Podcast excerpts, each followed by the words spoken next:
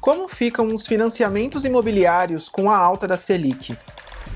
Esse aumento da taxa de juros afeta todo o mercado imobiliário, que é muito dependente do crédito, né? Se a gente for pensar tanto na cadeia produtiva quanto na parte compradora, isso é afetado. Na parte compradora, é 72% das vendas imobiliárias feitas aqui no Brasil são feitas através de financiamento imobiliário. Então, esse impacto é muito grande. Para a gente obter esse financiamento, a gente depende de taxas a um patamar que sejam possíveis das famílias absorverem esse crédito, né? E como a Selic está atrelada ao custo do financiamento imobiliário, sempre que essa taxa sobe, o custo de crédito também fica mais alto.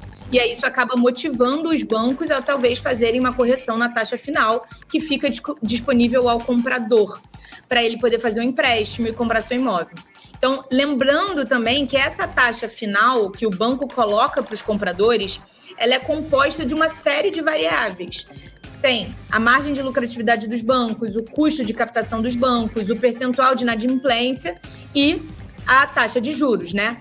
Mas, enfim, a variação da taxa Selic não obrigatoriamente faz com que os bancos aumentem ou diminuam a taxa final, mas como a Selic é um fator muito importante na composição da taxa final de crédito para o consumidor, é normal que os bancos façam esses ajustes, assim como nós vemos acontecer nos últimos anos aí durante a pandemia, né, nos dois é, anos de pandemia, a gente viu os bancos baixando muito as taxas para poder reajustar a taxa de juros, então agora é capaz de eles fazerem alguns ajustes aí nas taxas de finais do banco. A expectativa é, é, é aumentar ainda mais um pouquinho.